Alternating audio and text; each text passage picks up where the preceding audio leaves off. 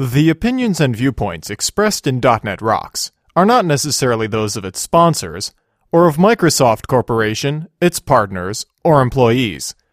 .NET Rocks is a production of Franklin's Net, which is solely responsible for its content. Franklin's Net, training developers to work smarter.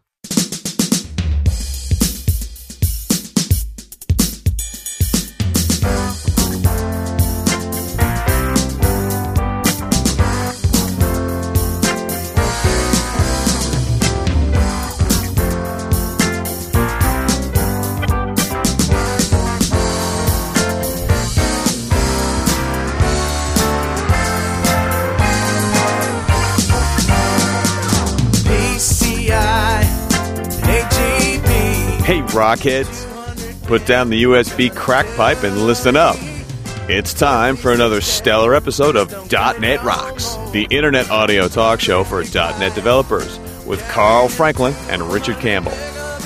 This is Lawrence Ryan announcing show number 284 with guest Brad Abrams, recorded live Tuesday, October 9th, 2007. .NET Rocks is brought to you by Franklin's Net, training developers to work smarter. And now bringing world-class expert-led training in C Sharp, ASP.NET, VB.NET, SharePoint, BizTalk, Team System, and Workflow Foundation on-site to your development team. Details online at www.franklins.net. Support is also provided by Telerik, combining the best in Windows Forms and ASP.NET controls with first-class customer service. Online at www.telerik.com and by Code Magazine, the leading independent magazine for .NET developers. Online at www.code-magazine.com. And now, the man who just washed the silver light out of his hair, Carl Franklin.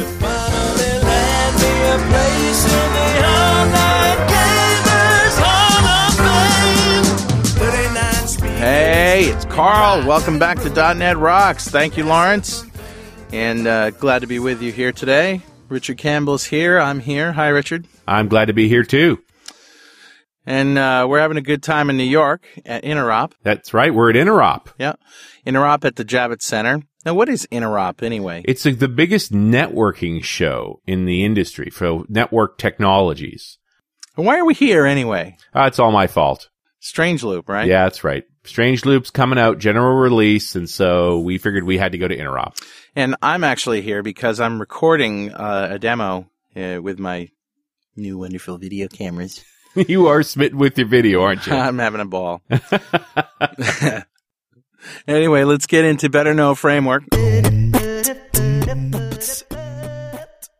Alrighty. What do you got for me? Well, if you didn't know this, the SHA1 algorithm used to make hash codes Yes. has been hacked. Yes. Well, it's been proven breachable by current technology, I think. Yes, Really it still at. takes a lot of money and a lot of power to crack it, but it is crackable.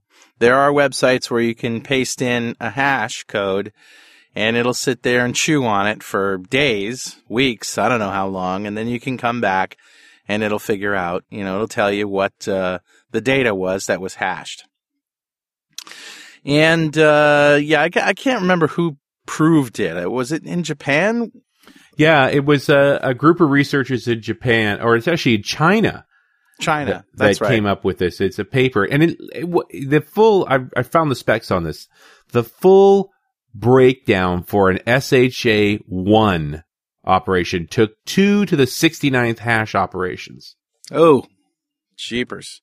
Now that's not a trivial amount, but at the rate processors are increasing processing power and the number of processors we have, it means that it's breachable in a reasonable length of time, as in not quadrillions of years. Right. So the SHA1 algorithm, hang on here, let me get my facts right, uses 160 bits to do the hashing. That's the size for the SHA1 algorithm, the hash size.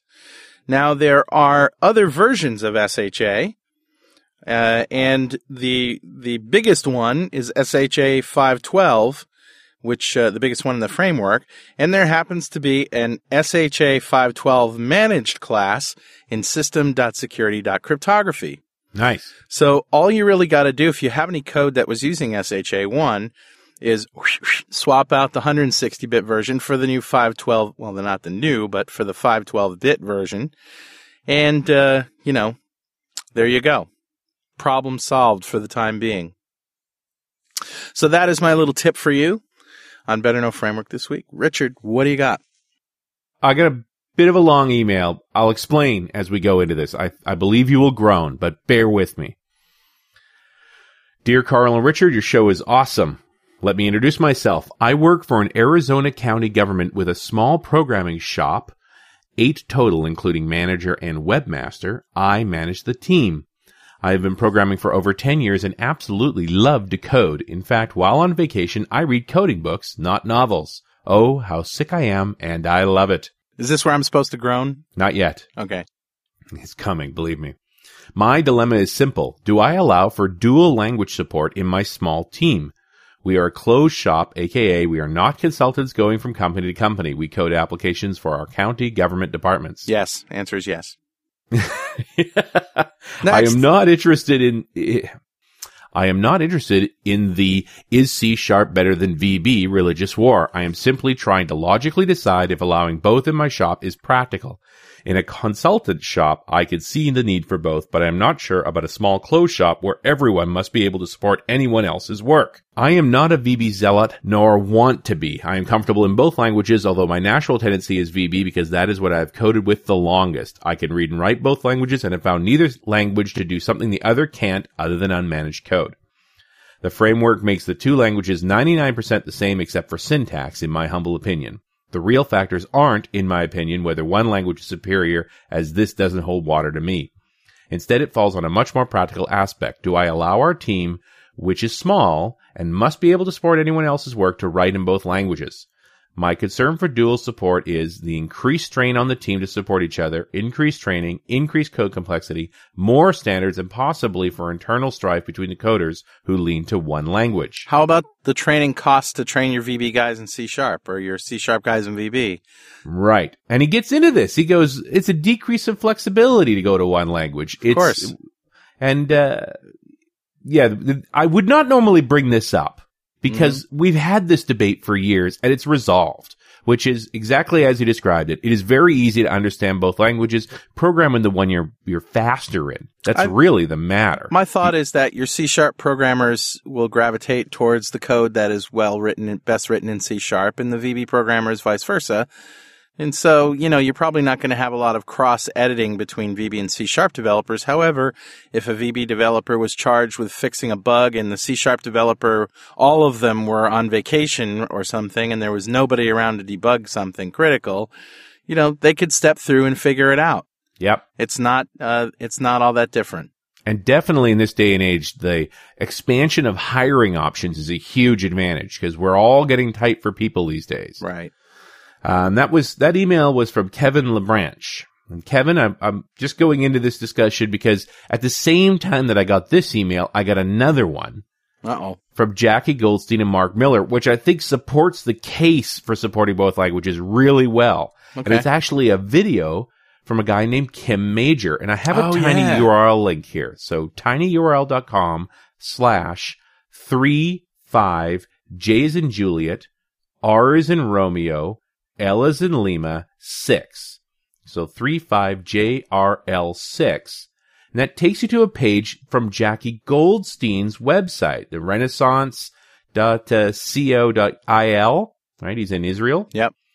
And there's a download there called Coding Model View Presenter with CodeRush and Refractor. Factor. And there's a link there called Coding Model View Presenter with CodeRush and Refactor Pro. Now, at this particular moment, for some reason, the video is not working. But the story of the video is that Kim does this demonstration where he's coding in both VB and C sharp. He grabs code off the internet, brings it into his project and so forth, and then he refactors it into forms that he's happy with. Yeah. So it goes back to this whole idea that you're just opening up your doors for you by supporting both languages. And here's a great demo of it. And, you know, the end result is that over time, your VB developers get skilled in C sharp and vice versa. So, uh, you know, it's good. If you basically limit yourself to one language, you're, you, you know, you're, I think you're less, much less flexible. Absolutely. And you know, I'm at the point these days with the CLR and all the languages we've talked about where I'm thinking that just C sharp and VB.NET isn't enough. Yeah. There's more to right. learn. Go You may be spend some time with F sharp. You will be blown away. Yep. Good stuff.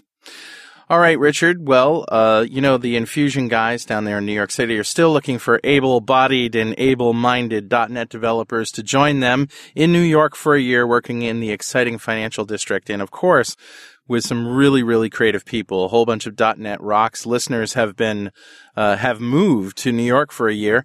The deal is if you qualify, they'll pay for your apartment in Manhattan, rent free is where you're going to live right there in the middle of it all for a year. If you're interested in that, go to uh, shrinkster.com slash KH6. So, Richard, um, this, uh, let's get to the interview. This is an interview that we did uh, at Remix uh, a couple of weeks ago. Yeah, last of three. Yep, this is Brad Abrams, and uh, he did the keynote at Remix in Boston.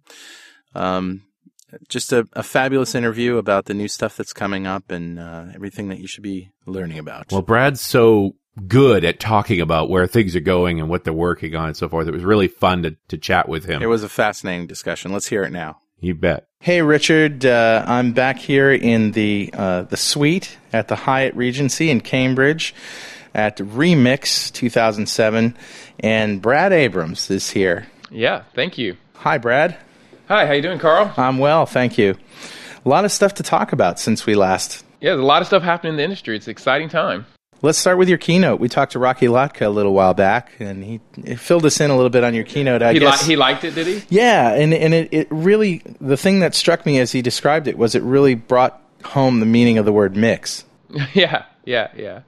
Yeah, so um, one of the things that we did in the keynote that, that I thought was a lot of fun is I wanted to get across to the audience how um, how open the, the .NET platform is, how open Silverlight is.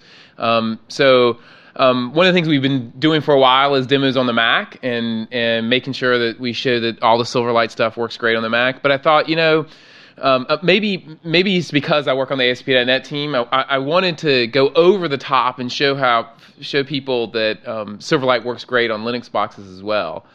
Um, so uh, for a server environment. So one of the things I did is I, I asked people in the audience. So how, how many people of you you know have an all Windows server environment? It- It's completely homogeneous, all Windows.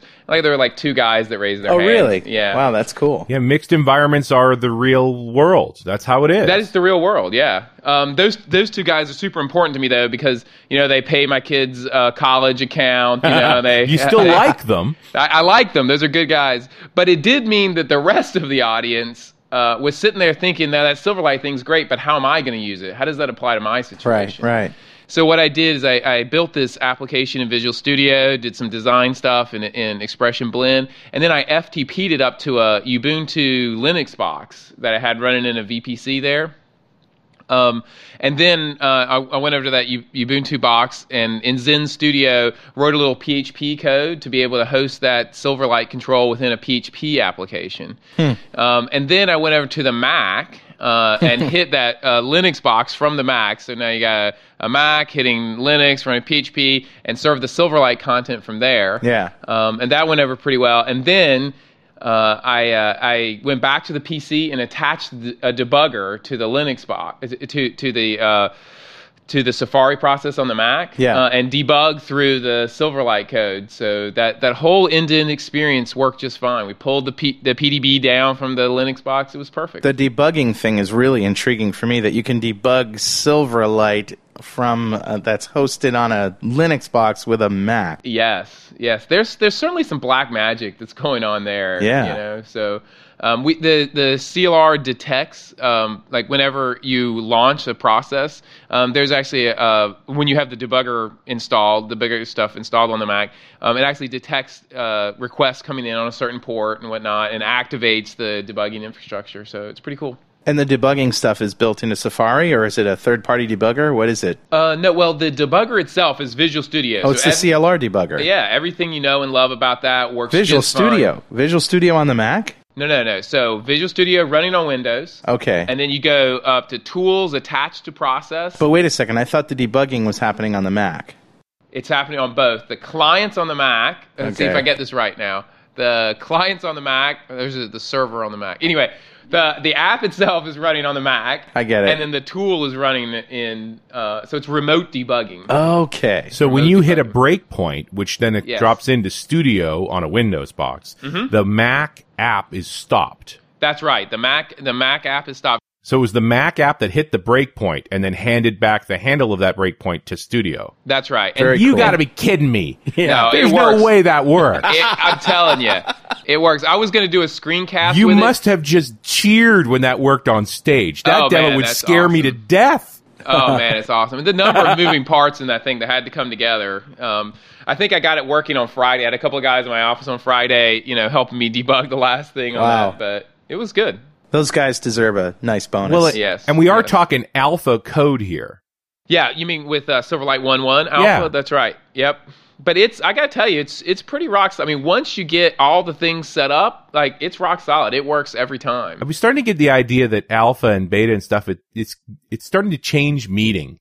Not just hmm. from a marketing point of view, but the fact that it's harder and harder to build really unstable code. If you've got a Yeah. pretty good idea, your first draft of it is going to work pretty good. Well, it's, it seems to me it's the nature of those bugs that's changed. It's not now. It's not like the pointer memory overriding Right, right, things, right. you know, that bring your machine to its knees like old alpha code used to do. Yeah. Now it's you know real logic bugs and And and the other thing, I mean, I, as you said, like the Silverlight One One thing is, in some senses, it's very new, but in other senses, it's kind of been there for a while. I mean, the the actual CLR we're using in Silverlight, it's the .NET 2.0 CLR. Like Right. you guys are familiar with that. That thing is shipped for Sure. a long time. It's got millions and millions of production hours behind it. All we did is take that code and and just trim it down a little bit to work in Silverlight. So. Right.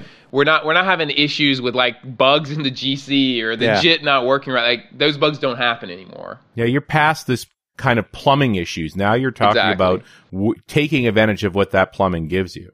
We talked a little bit on your earlier show when we when you announced that uh, Silverlight was coming out. We talked a little bit about what it meant on the Mac, and um, you know, it, it still seems like just absolute uh, voodoo to me That, that, that this works that on the it Mac. works on the Mac. I mean, you're you're talking about a different architecture. Well, now you have an Intel an Intel base, Yeah. right, in the operating system. Does that Yeah. really help a lot? Oh man, that helps tremendously. I, you know, the, the, there's kind of two big pieces or a couple of big pieces of work to get the CLR working on the Mac. Um, the biggest one is the JIT, the just-in-time compiler that Right. takes that IL that the C Sharp VB.NET compilers generate and turns it into uh, native instruction sets for the processor. Um, and we have a, a really, really good one for x86 and a good one for x64. And we were looking at, at, at doing one for um, the what's it called, the Mac processor before. I, anyway, but Oh, Motorola's. yeah, Motorola's thing, yeah. Um, and that's that's a chunk of work. That's a Yeah. chunk of work. So That's when the Power PC processor. yeah, the Power PC. Thank you. Because isn't it a, ri- a, a RISC processor Yeah, too? yeah, so it's you've totally got di- it's instructions not- that don't even exist. We we just we just throw out the code Right. and and start again with Yeah, the you, JIT. you And- have and- a set of interfaces and nothing else. Exactly. That's uh, you know, and there's really the truth is there's a small number of people in the world that can really do that and do Yeah. it right. Yeah, so no kidding. We're very excited that uh, Apple's decide to move over to the industry standard, Right, the, this right. x86 platform, because literally the JIT just took some tweaks to get Yeah. it to work Yeah. on the Mac. So And, that, and uh, Aaron, you, you we're know, I wonder how much of the ascendancy of Apple right now. I mean, Apple's never had more buzz than at Right. this moment in time. Yeah. has the, has to do with that processor just opening up so many doors. For the Mac, yeah. Yeah, yeah. I mean, it, it's a general trend I think is happening in our industry right now around openness. I mean, you can choose to be open and, and adopt industry standards, or you can niche yourself, Right. Um, and be left behind. and be left behind. Exactly. Sort of the, the free trade of uh, software. Right. right. Right. Open Yeah, but don't trade. tell that to Motorola because they just lost their one of their biggest customers here. Yeah. Yeah. Yeah. So uh, let's talk about some other things here. Silverlight 1.1, obviously uh, a big announcement of, of Yep. alpha software Brad, now. is it misnamed? Shouldn't this be Silverlight oh? 2.0? You know, that's a, you know, Yeah. uh, I, I hate to I hate to go here, but you know, like the version numbering thing Yeah. on the, on .NET Technologies, honestly, it's not a shining example. Oh no, you know, 2.0, we've- 3.0, 3.5. I don't even want to talk we've, about it. We've we've we've like continue to mess this up. So I gotta tell you, I think we're being we're being a little bit conservative here. You know, having lived having personally lived through the .NET Framework 3.0 thing. Yeah. Um, and I and I and possibly, you know, in retrospect, we might could have been more conservative in the version numbering of that. I think maybe we're being a little bit conservative in what we're doing here with Silverlight 1.1. So it's a topic we come up with. I I don't know, maybe .NET Rocks could do a, a poll or so a listener poll Oh, sometime definitely. on, Oh, I don't even know if we need to do that. Yeah, I mean, think, I, think I know what the answer you- is. yeah, Yeah, we know the answer. You know, uh, we just had Dino Esposito on the show, and uh, which we caught up to him in Bulgaria, of all places. Wow. At DevReach, and he he he he told us he he really brought it home when he said, you know, Silverlight 1.1 is is the thing. Silverlight 1.0, he said, what did he call it, Richard? A declarative animated GIF generator. All right, all right. I, I, you know, I've been a CLR guy for a long time, but I, I, I got to come to the defense of Silverlight 1.0, even though I'm a CLR guy. So, you, you know, I think it's it's all about uh, uh, positioning and what you're trying to do. If what you want to do is stream video on the web Yeah. and you have a bunch of WMV content, Silverlight 1.0 is awesome. I It- agree. it- it- it is amazingly I agree. great. If you're building full-on applications, it's no better than Ajax. Right. But Um, CLR yeah. has nothing to do with 1.0, right? That's right. So Yeah. there's so so 1.0 is shipped RTM today. You can you can go use it. I, I get regular download reports. We get millions and millions of downloads of the thing. Video is the main thing. And and video's the driver. And um, we have customers today that have just reams and reams of WMV content. Yep. Uh, uh, yeah, like uh, at the keynote, we talked with the guys from Major League Baseball. Mm-hmm. Um, not only do they have all their games um, for the last few years archived in WMV, they also do live streaming in WMV. And Oh, yeah, I watched the Yankees go down in Silverlight. yes. So I think that uh, so Silverlight 1.0 does is, is super important for that video for high end websites delivering video, and then it the other important thing it does is it starts the adoption clock on Silverlight. You know, the, you, you- let's just back up there a little bit because Richard talked about this too. About you know, well, it's just video, all right, but there are more consumers of video than there are of software, Yeah, I think that's right. right? So video is very, very important. Yeah. very important. Yep. Yep. well, and it, and it is a good, if you're going to establish a foothold in this space, that's the foothold you want. Yep. Yeah, So um, we go after the video thing, and, then um, what what I think you hear when you come to conferences like this, when you talk to developers, when you talk to the you know the .NET Rocks audience, that these guys are building apps. Um, they they want to write in C Sharp and VB.NET code, um, and for them, the one one stuff that adds in the CLR is just amazingly great, and it's exactly the right platform for them. So I I, I, I think there's this mix. There's you know, doing video with 1.0 and then doing rich internet rich internet applications with 1.1. So, Brad, we all know that the tools are playing catch up to the to the technology here. What, um, if if you don't mind, can you just postulate a little bit about what the experience, what the desired experience of developing for Silverlight is? I mean, you don't Oh, have yeah. to tell us like what Well- you have to tell us like what features we're going to see and Yeah. blend or whatever. But what what do you envision as like the developer experience? Well, there's probably kind of two main things that you know I, I've been building some Silverlight apps, getting ready for this for this conference and stuff, um, and a couple of things have really kind of stood out to me that uh, we can really do some differentiated stuff in the tools and not being on the tools team you, you can't Yeah. take any of it as gospel right but um, one is around um, one thing that's super common with Silverlight apps is actually to develop a Silverlight client application and in the same solution build the web into that. Like it turns out every Silverlight app has a web server that backs it up. You get data from there, it serves the Silverlight content from there, the WMVs are up there. Um, and I think increasingly there's a set of web services that are defined up there. Um, so you, it, the high bandwidth communication between those. But as a developer right now, you, I wonder if there's things in the tool we could do to blur the line between those two. Yeah. To, to make it such that it's not really this stark difference between what's client and what's server. If you're a developer and you're building both the client and server into that, and you hit deploy, and they both get copied up to the server, you'd like to have more integrated experience. So I- I'm thinking about things like if I define a web service on the server end, can that just automatically be imported in the client end? Yeah. Uh, right. Could, could could I write? And we have .NET code now running on both tiers. Right. Could I define some .NET code, maybe some subset of .NET that I write some business logic and it execute? I write it once and it compiles for Silverlight and for uh, and for Right. I, I have this class library. Yeah. I want it to just, I don't want to have to cut and paste Yep. to make a copy of it on the client on the server. I just want Right. it in one place. One pla- okay, imagine things like um, data validation sort of rules, right? Where I want to do data validation so I can get like a red squiggly on the client side to make Yeah. sure Right. things are right. But then I also want to do data validation for that stuff gets in my database. I'm going to check it again. Perfect How many example. times? How many times do I have to write that code? Well, Right. so now we're no longer talking about moving code around, but moving assemblies around. sure. Is sure. that the real I don't know. language we're I talking about You here? Know. Hey, we're dreaming, right? You said Right. what? You said what? Are, what are- Yeah, we're dreaming. are- and, and I think, I guess my, the the point I'm making is that we now have the technology underpinnings to do that. Wow. Yeah. We're having CLR on the client with Silverlight, having it in the server with ASP.NET gives us.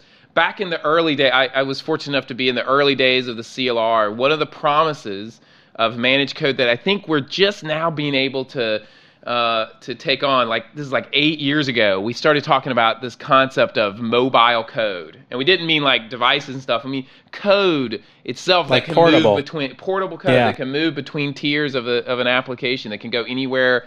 Um, that the app needs to go from the I mean, imagine like stored procedure it, some of the code is in a stored procedure that exact same code's on the middle tier that exact same Yeah. code runs on the client Are we starting to walk towards Volt here? Is that what we're talking about? Volta. We just talked to, uh, we just talked to, uh, Alex Eric? Daley. Oh, Alex Daley Alex about Daley. this. Yeah, he loves Volta, huh? Oh yeah. Well, Volta takes a different that ta takes a little bit of a different approach where uh, you're you take your .NET code and you translate it into JavaScript. Right. You And- just say, I want to run this there, and it does it. Yeah, and I think that you know that's that's certainly an interesting thing. My hope, though, is that w- if you have uh, Silverlight there, then just run the managed code. Yeah, but then that's You my know, thinking. The have whole point of the CLR was language agnosticism. That I can Right. write in my language of choice, my language of comfort. Right. And now you're telling me you're going to take the CLR to all these different places so I can stay in my language of choice and I can run it anywhere. Right, right, absolutely, absolutely. So that's that's that's one of the dream angles I have. Um, the the other angle that I, that I think is interesting for us to think about is on the designer front. As we think about what you can do in Visual Studio, what can you do in Blend. Um, I think the more shared components we can get, such that sure, there's a different theme and a different look. You know, the designer tools, you know, have this kind of black view and whatever. They're, Yeah. they're, they're but in terms of the functionality that's offered, if we can have more of that shared between Visual Studio and Blend, I think that'll um, that'll be really exciting. What's the what's the big deal about having different property names between you know blend objects and stuff? I mean, is it just because that they're designers that aren't used to properties?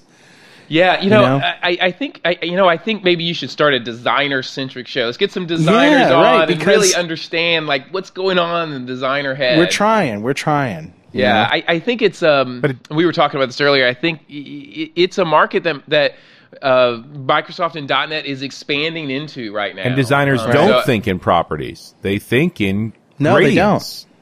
They right. think in right. hues. So I think you know we're gonna have to figure out what is the what's the bent, what's the view on .NET that uh, that kind of connects with designers. And I and honestly, I mean, I think Blend's a great product, and it's in expression generally is making some really good inroads there. But I think we're it we're very much in the learning mode right now about. But I it. mean, it's a fundamental thing. I mean, if you give a designer an object that you're going to use in Visual Studio, it's got to have properties. So you either don't access those properties or or, or you have a different view on it, right? but there's it doesn't still have to look like a grid with the you know a data grid with elements on it, right? It can it can manifest itself in different way. yeah, but there's still things that you set. There's still settings. There's still But you know, getting and getting back to this point is designers are going to need to learn something about the development environment. they're going to have to, designers yeah. learned about web development. You know, they can learn about Silverlight development. Yep, that it's true. It's true. I think I, I just think we need to make sure we we put it in a package and and make it um, better for the way designers approach the world, and that's what we're still learning about. Designers are very comfortable with the idea of XAML, though, right? Oh, you know what they love? Uh, Designers love the notion of being able to work on exactly the solution that gets built. Uh, what what typically happens today is designers will work in their tool of choice, and they'll end up with what amounts to a pretty picture. And they Yeah. hand this pretty picture to a developer, Yeah. and the developer just like totally doesn't appreciate the subtleties of the design. Sure. Just slaps some stuff together, and uh, know, here you go. And the designer's like crying, you know, Right, like right, and the right. developer's like, "What? What? You, you, you know, they, they just don't understand, right?" So, What? um, what? What? So the, Oh, dude. the designers like are fr- like, oh, finally, I own the design of the product. I coded in XAML. Right. That exact XAML run. So, so if a designer understands XAML, maybe we're just calling properties attributes. Yeah, that sounds good. You know? that sounds good. I do think that designers are going to really get. I mean, just like I mean, designers have learned CSS. Lots of the web Right. designers I know are like CSS gods. Right. They can do anything in CSS. So I don't think it's that much of a divide. Yeah, I really yeah. don't. We'll get there. So looking at it from the other point of view, what is it our developers are needing to learn is for a while there, the language out of Microsoft seemed to say, developers stay away from Blend. It's not for you. And right, it seems because like- of the whole MSDN and that thing. seems to Yeah. have been Yeah. diminished now that, that designer, that developers are going to spend some time in Blend. Well, I, you know, I, I think that gets back to some um, like technology choices that we've made as we built um, Visual Studio and Blend. But today, if you want to do timelines, and you do probably if you're writing a Silverlight app, then you need to use Blend or or hand code that.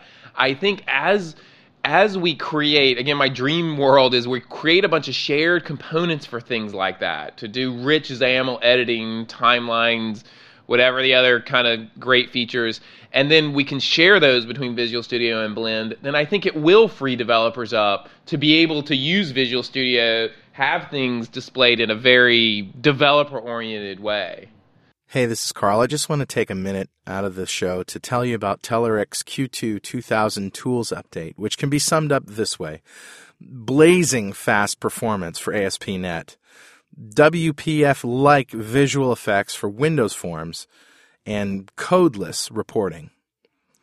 The Ajax based content editor is now 76% faster and much more intuitive. The grid also received a performance boost, plus PDF export, frozen columns, and they've even added a new awesome scheduling component. What I find even more intriguing is Telerik's Windows Forms suite.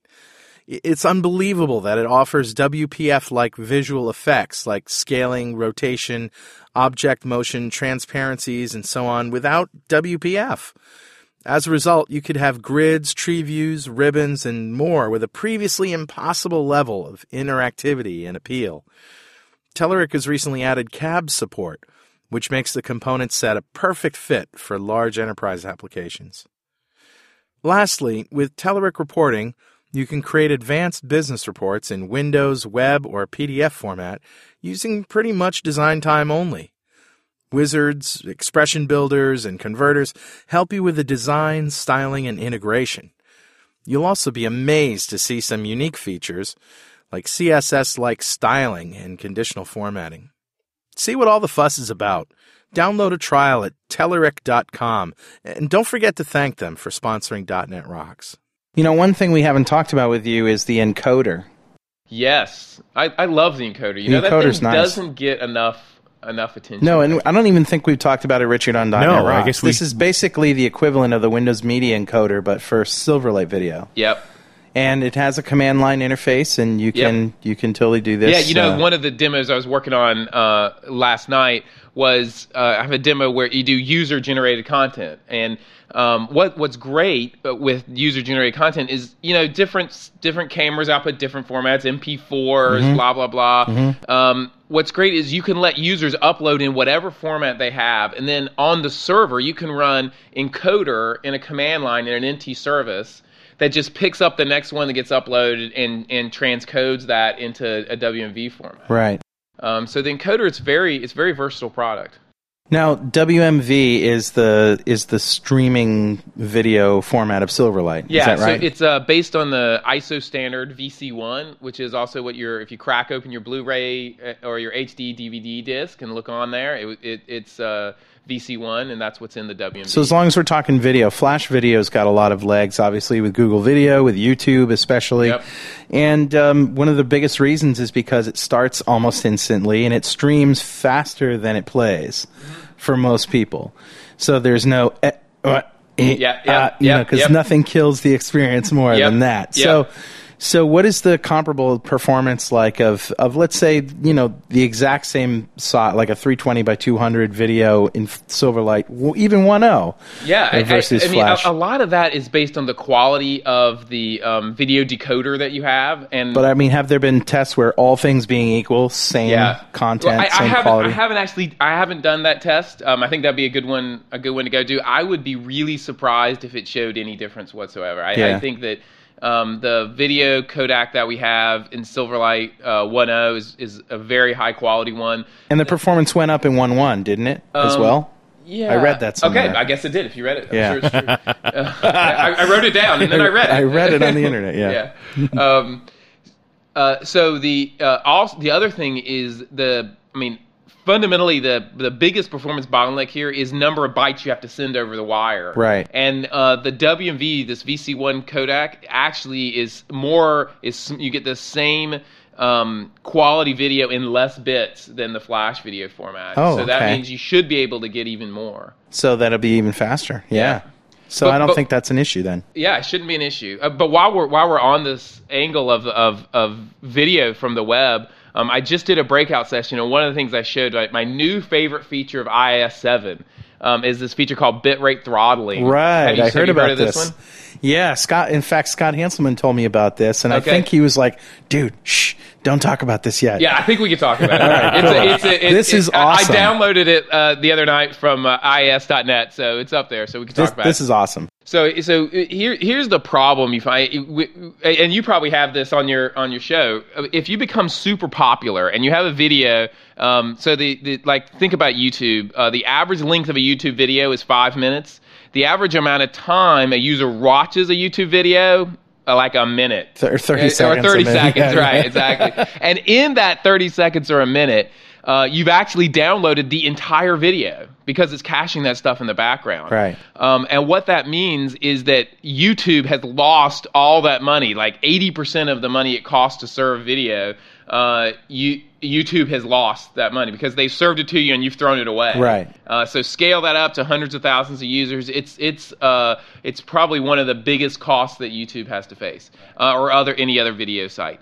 So the feature that we have is called bitrate throttling. So in IIS7, you can it's you install a new module, you do a little check mark uh, on that module. It says to turn on bitrate throttling, and then um, we do when the video starts playing, we do this initial burst. We just give it as much as we can, um, send it out to you to get you playing quickly. Right. And then we just say keep, you know, two, three seconds ahead of wherever the player is. Right. So you only lose a little bit. And that two or three seconds ahead, just in case there's a network glitch or Right, something, the right. video can be seamless. So. You got to think that way back in the beginning of YouTube, they said the feature we need is such fast downloading that the whole we'll never have a hesitation; it'll be there first. And now they're being punished for that.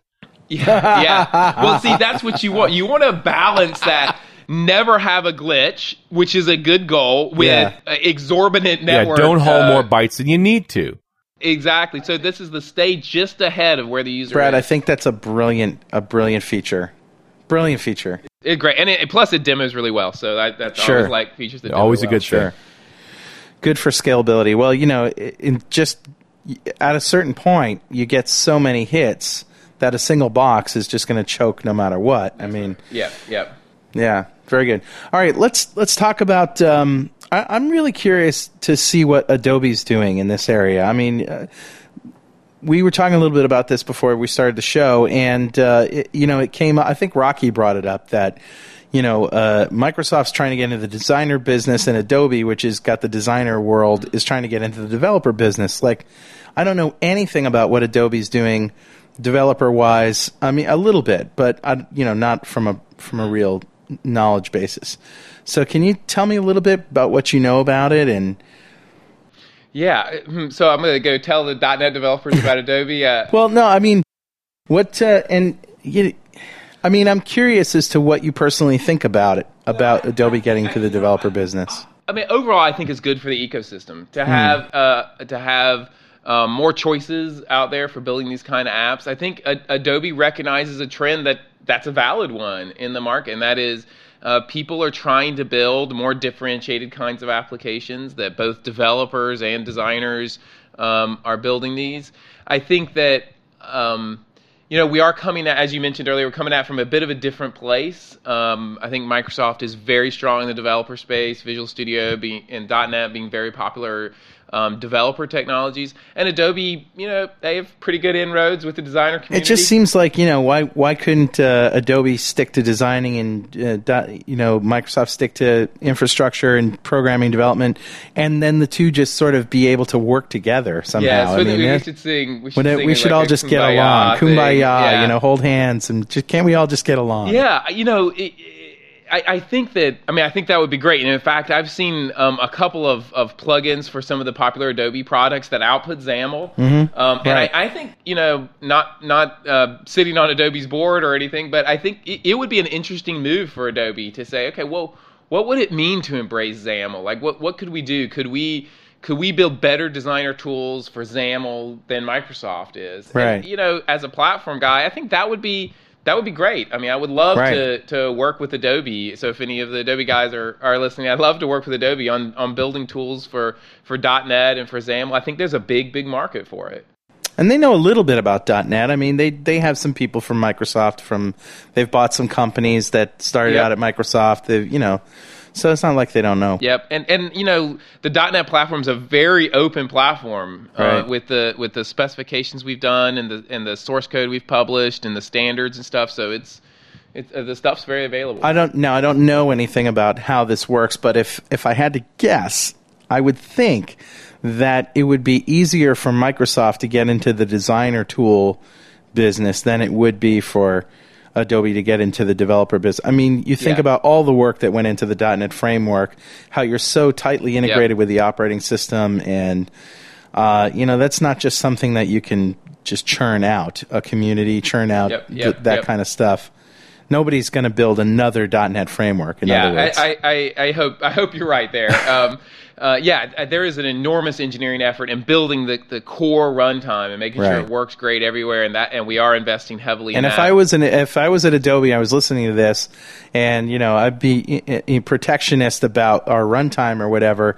Come on, this is the .NET runtime. You know, you're not going to get. I would I would jump at the opportunity to develop for it. yeah, yeah, So Yeah, I think that I mean they they the designer space, as you say, like um, it might not be as hard as building your own runtime, but it's it's a tough. I'm challenge. sure it's challenging, tough- I mean, these designers they live and breathe in these tools. I mean, they Right. spend like uh, hours and hours a day focused in those tools, so they're experts at their at their craft. It's it's almost like trying to build a better pencil or a better paintbrush. you know, like it's Right. a, it's certainly a challenge. Right. Um, but I think just like um, Microsoft, first we you know we had a, a good traction with consumers, and then finally we got our OS into the enterprise. Uh, and then we had gr- well, fine, Microsoft's fine with, for client, but we're not going to use it for server. And then Yeah. eventually we got to the point where we're very credible with servers. Yeah. So right now you're seeing the next one of those where Microsoft's great for developers, but I wouldn't use it for designers. I think you know we just need to keep pushing on Just it, keep keep going. pushing on it. Yeah. I noticed you had Miguel de Icaza on the stage with you. Yeah, that was that was that might have been the highlight of the keynote for me. I love Miguel. He must be incredible to try and speak alongside of. He's all over the and Oh, this yeah. is his town too. This is his his hometown. Yeah. Yeah. he was. The story here is uh, he was up at Microsoft a couple months ago for a Silverlight 1.1 um, SDR. Um, and so, you know, he, he, we were on a cruise afterwards and stuff. Uh, and I, I asked, hey, Miguel, I'm, I'm going to be in Boston and it's your hometown. How, how about you come up on stage and do that? He was, and he was excited to, to do it. So um, I think it's great. I, I've known Miguel for a long time. For one of the first uh, .NET PDCs, uh, he and I hooked up on uh, and and chatted. So I think it's it's great, and I think we had some some good gentle ribbing of, of each other on stage, which really got the audience going. So So uh, I got a Miguel de Icaza story. Richard, you remember? I think it was Tech Ed San Diego, or it might have been the PDC in San Diego, or even Los Yeah, Angeles. I think it was Tech Ed we- San Diego. Okay, so you know what I'm talking about. We we uh, lined up the regional directors lined up on the staircase to take a regional director annual f- picture, right? A photo. and Miguel was walking down the stairs and he jumped in the picture. nice. Miguel is a regional director for Microsoft. Yes. And and and and they didn't take a picture. They Mm. asked him to get out, and I was like, "Oh, come on, just take one, and then you know send it to us, and that's then not take the another. official picture. Right, right. Take another one." Right. But right. it was yeah. It, I, I think it's a very challenging relationship, and one I seem I think Miguel relishes. Yeah, I'm sure he does, yeah. Absolutely, yeah. But Moonlight blows my mind. I cannot believe what they've done in this little of time. Uh, he has got some really productive set of developers. Um, Yeah. Some of it is, I mean, we talked a little bit about it on stage. Um, because we've used the exact same CLR, he's he's already spent several years working on a CLR. He's a, he has a very good CLR implementation. Yeah. It was just a matter of doing the browser hosting, doing some of the graphic stuff, um, and he's been able to to knit together a really a really interesting solution. Now, um, what doesn't Moonlight? do? I mean, you're not a spokesman for Moonlight, Right, but right. Um, you know this is Mix after all. So what? Right, right, right. What doesn't Moonlight do that you know of? I mean, we know what it does, you know, but what doesn't? What are the some of the things that it doesn't do? Yeah, there is some. Uh, Miguel and I were talking about it. There's there's some of the more advanced uh, XAML sort of concepts they don't have yet. But like he got, uh, I don't know if you've seen the Top Banana app. Um, Yeah. it's a very complex Silverlight 1.1 application that does video editing on the client, um, and he Oh, got yeah. that working just fine. Um, he actually uh, uh, uncovered a couple of bugs in, in Silverlight 1.1 with the way some of the scale transforms work, Which is inevitable Um, for anybody going back through code like that. yeah, exactly. He's Yeah. he's certainly drilling into it deep enough to do that. Yeah, it's interesting. It's fab, fabulous I can't think stuff. of any major major areas that he hasn't at least gotten started on yet. All right, so tell us some Silverlight success stories. Uh, Customers so- out there doing really great stuff. Well, you know, you know my favorite one. They they wouldn't let me show it during the keynote, but my favorite one, and I know the favorite of all your listeners, is the Worldwide Wrestling Federation. is now a Silverlight 1.0 app. God bless them. Oh my goodness! Yes, these are getting. I, I now I can watch wrestling without any guilt whatsoever. No, Or dear, I'm any at work. s- I'm really, I'm at work. I'm or, working. or I'm any working. synaptic activity whatsoever. Yeah, oh, wait a that's minute, right. that was always the That- case. yes. All right. Yeah, uh, it's it's a pretty cool. It's a pretty cool solution. Um, the other one that I think is fun is uh, Home Shopping Network. Uh, Really? yeah, it's the Home Shopping Network. So wait a minute, are they broadcasting yeah, so live they- on their website? They do. They do a couple of cool things. So you go to the Home Shopping Network site, um, and they have a live stream, whatever they're selling today, live right there. Um, and they do that with uh, Windows Media Server. Um, so to do a, a live broadcast A live stream. a live stream uh, to Silverlight, and then they have a button. They have a button on there that you click, and it's and it's uh, buy now. So Okay. you can it, it goes out to their website, and it's already filled in with whatever is being sold on that live stream. Oh, that's cool. So they ca- they have some metadata they use to Yep, keep up with yep. that. Uh, the other thing that's cool is they have a, a box on the site that says here's related products right? And so you could say well you know a few hours ago they showed the wok or the you know the Flowbee vat you know to, to cut your hair with the thing. I want to see that you know? And so they have like hours and hours of recorded video and if they still have the item in stock then you can still get access to that video Wow. and watch that. And if you decide to buy that you click there and, Oh uh, boy, so shopping network reruns. Yeah, exactly. But but it's the point about it is it's the best of video as well as the web. On the web, user controls what they. You know what this is? This is interactive television. That's After right. After all That's these exactly the years, angle. It's Home Shopping Network that brings it to us. now, did, didn't Flash have the ability to stream live, or did it? No, you can't do live Really? streaming with Flash. Yeah. So there's your, I mean, there's your Distinction. in Yeah. right there. I mean, Yeah, well, that's, one. That's, one of just one why- of them. Uh, so the uh, another one we had the Major League Baseball guys up on stage, and they are they are super excited about live streaming. I mean, you you, you don't want to watch the video the uh, Yeah, yeah. the playoff games after they've happened. Did you know there's a Java applet that um, down that shows the positions of the ball players Yes. in real time? yeah, well, it's yeah, not just yeah. the position; brother. shows Yeah, where yeah. the pitches went. It shows where the pitches. It actually recreates the action on the field but in in, in little stick with little animations. Yeah. Yeah, Crazy. so Silverlight. So this is the Java Silverlight difference. Then, so with Yeah. Silverlight, the, the app that they sh- that Major League Baseball showed during the keynote was very cool, and it goes. It, they launched it in beta at the show, so it's now in beta. So if you have a Major League Baseball subscription, uh, you can go get that.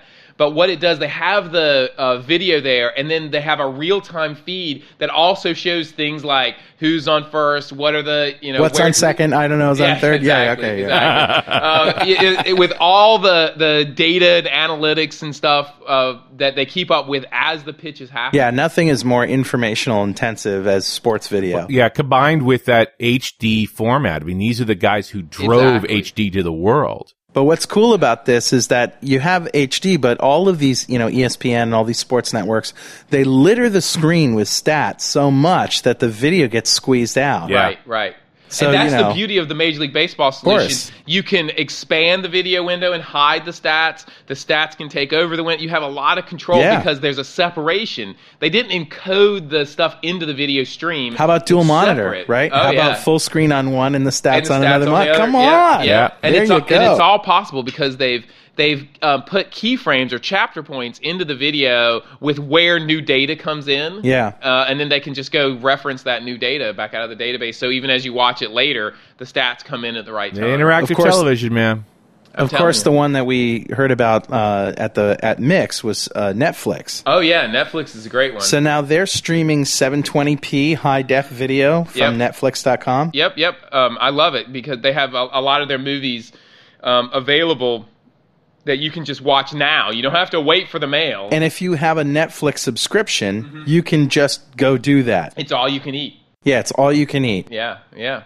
Movies on demand Yeah, I, all I, the time. Uh, uh, just this last weekend, I showed my, my four year old son his first monster truck experience was on Netflix. all right, wait a second. All right, wait a second. Home Shopping Network, Monster Trucks. And- you got and wrestling. your yes, wrestling. wrestling. Yeah, yes. You're this is gonna- what Silverlight brings to the table. This I'm is telling you. This isn't a very good image to portray. You Yes, know, the yes. cheese whiz of well, I media will. Okay, here. I think we should talk about NPR's. Yeah, uh, where's yeah, there we PBS? go. No- yeah, PBS and NPR. Yeah. a little more high class. So, so we got Netflix, we got all Home Shopping Network, we got uh, the um, the video on demand from the sports guys and from what, what other uh, what other things can we cite? You know, what other projects you know, do you know of that are going um, on? Uh, one that's driving a bunch of Silverlight downloads right now is uh, Tafiti.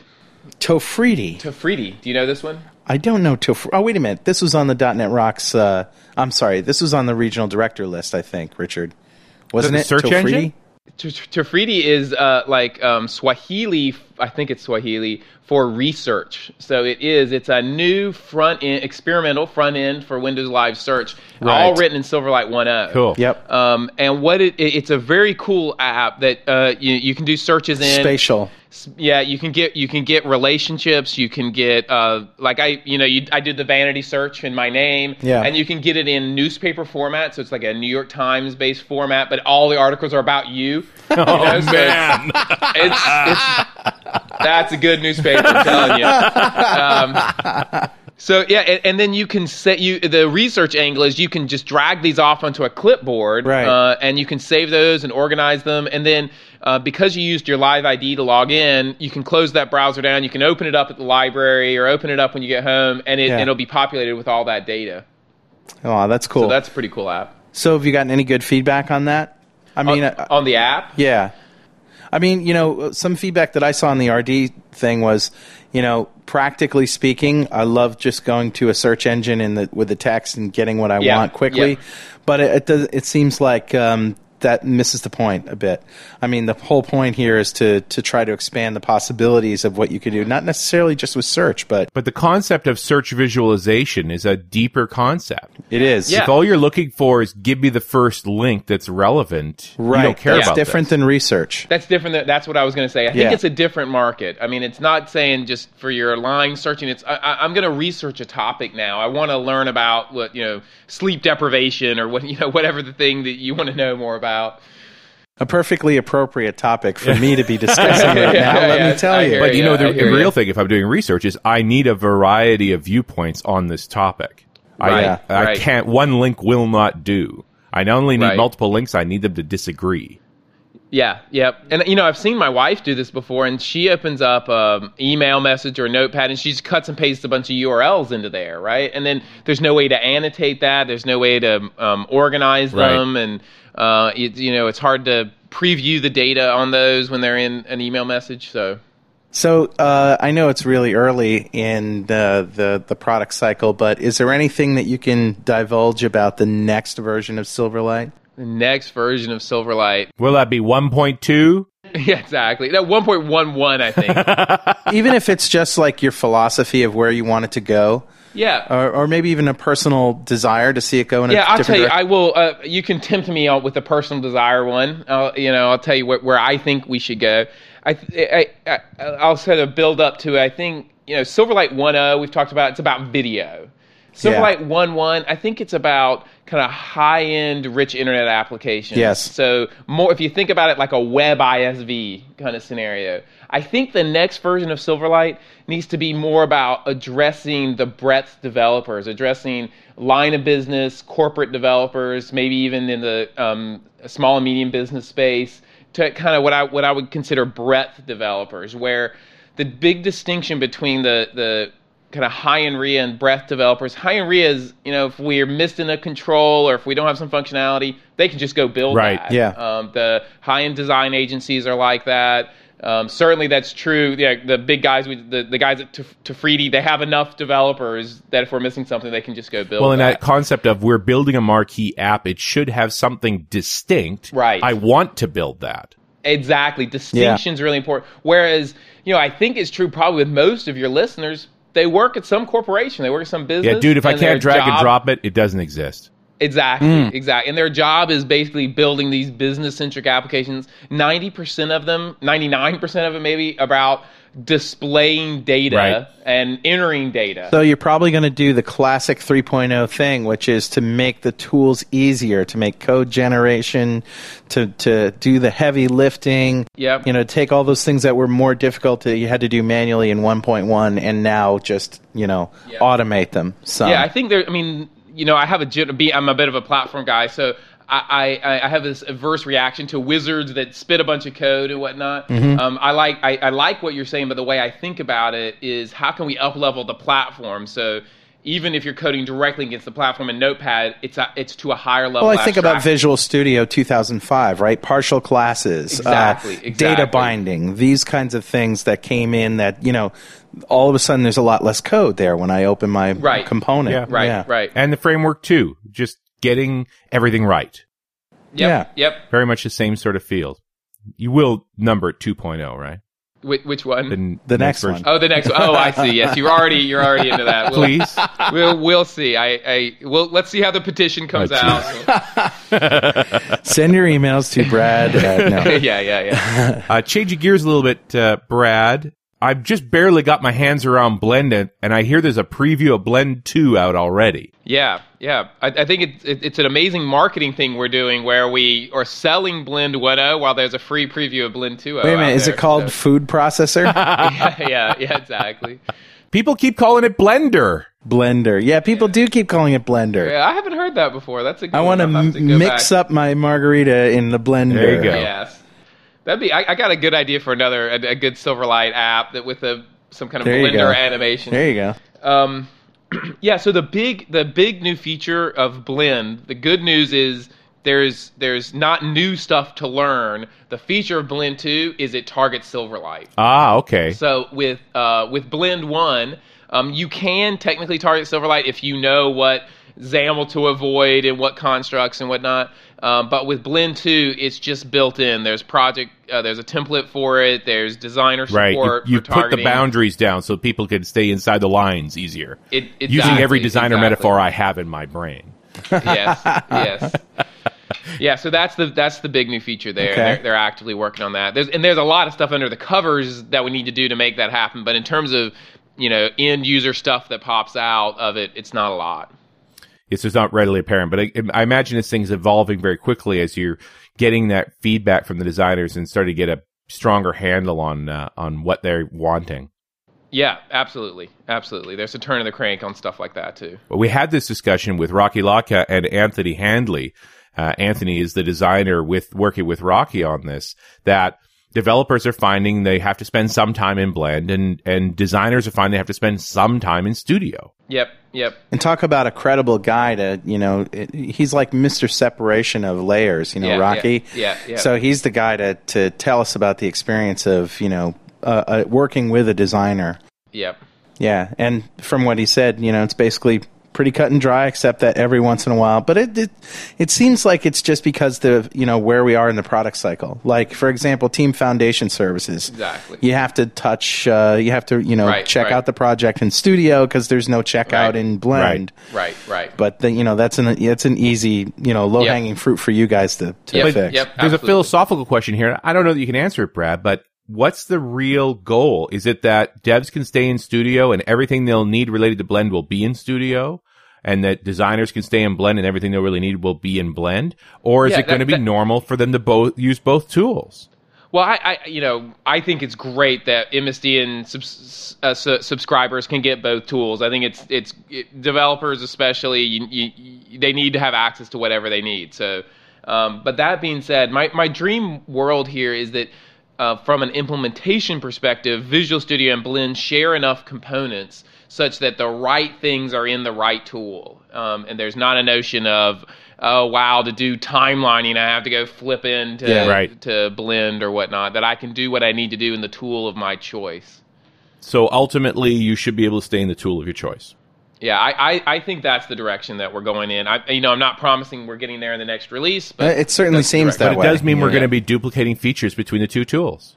Well, I hope we do it by sharing components. Right. So One somebody should base. build just a, a just kick butt XAML editor with all kinds of uh, great refactoring Yes. and, and IntelliSense support, and then we should just share it between the two. But that said, I mean, you should only share the stuff that's shareable, right? I mean, if there's got to be if there's got to be different UI for Blend, there's got to be different UI. I mean, if it does the same thing, it doesn't matter. It's for a different person. Right. Well, you that's know? skinning, right? That separation of UI that we were just talking Yeah, exactly. about. So let's see if we can do that. Yeah. All right. Well, what about Popfly? Oh, Popfly is great. It, it's another, uh, I think, really compelling Silverlight 1.0 app itself. So um, one of the cool things we're doing is trying to go after more of the what I would call like emerging developers or or hobbyists, kind of high end hobbyists. Um, and it's Popfly is a tool, a mashup, a, a, a tool to build mashups. Um, and uh, what one thing we talked about in the keynote with it is um, I actually brought up uh, John Montgomery's Facebook page. Um, he's a he's a, a friend of mine at Microsoft, and I and I noticed that he had published on his Facebook page a Popfly app, uh, a- application game. So I clicked on that and I brought it up, and it's the Space Invaders game that brung in pictures of dogs from Flickr. Um, so as you shoot them, it brings in a new picture of a dog.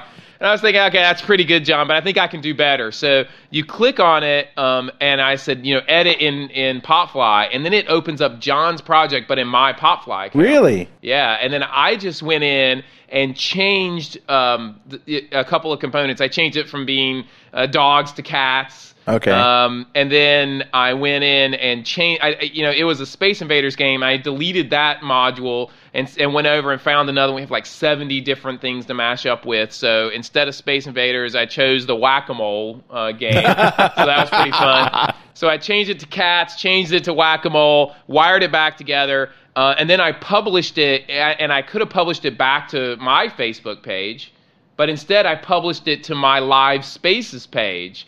So as basically, it's a tool for uh, for ripping off games and doing this viral sharing. Now, is it thing. is it supposed to be rip offable like well, that? ba- or- basically, what it's about is vi- is sharing this viral nature of kind All of right. sharing this content, and there is like a- a chain, like a chain of custody kind of thing. Like, where did this originate? Right. How did this come but from? there isn't any protection. There isn't. you Yeah, know, if you yeah, put it out there, it's totally. That's not really the tool. I mean, if you're worried about protection and stuff, Yeah. yeah, go use Visual Studio. Like, thi- right. thi- this is a tool for hobbyists to come in and like share ideas and to tweak back and forth each I got to tell you, that is pretty cool. That's a pretty cool idea. Do you know who came up with Popfly? Um, you know, I don't know. Uh, So John Mont works on the on the Popfly team, but I don't know who originated it. But yeah, it's it's cool stuff. Brilliant stuff. Very cool. Well, Brad, uh, we're just about out of time. Is there any uh, call to action or or shout outs or anything you want to say to the to the listeners out there? Well, I, I would uh, like to thank everybody that came out here to Remix Boston. It was a it was a great event. Um, I, all of the sessions are streamed. That, that most of them are actually already live on Channel Nine right now. So Wow. one call out might be to go go up to Channel Nine and check those out. Um, um, I'd love to hear people's feedback as they start developing with Silverlight. What are they running into? What issues are they having? Um, I'd especially love to hear from any of your listeners that have Silverlight content live today Right. on the web. I love linking to that. We Right. forward around to the team. It's really motivational. So um, that's great. All right, Brad. Well, thanks again for coming on the show. It's been a pleasure talking to you as always. Yeah, thanks for having me. All right, and Richard and I will talk to you next time on .NET Rocks.